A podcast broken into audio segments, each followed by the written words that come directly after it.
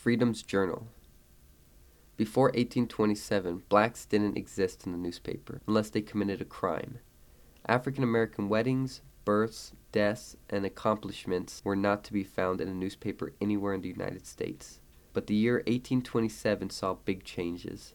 New York finally abolished slavery, and two young black men, John Brown Russwurm and Samuel E. Cornish, founded Freedom's Journal. It was the first African American owned and operated newspaper in the country. For most of the black community, reading came only after freedom, since it had been forbidden under slavery. To read black voices for the first time was powerful. On the front page of the newspaper, the editors wrote, We wish to plead our own cause. Too long have others spoken for us. Inside were stories about slavery, lynchings, and social justice.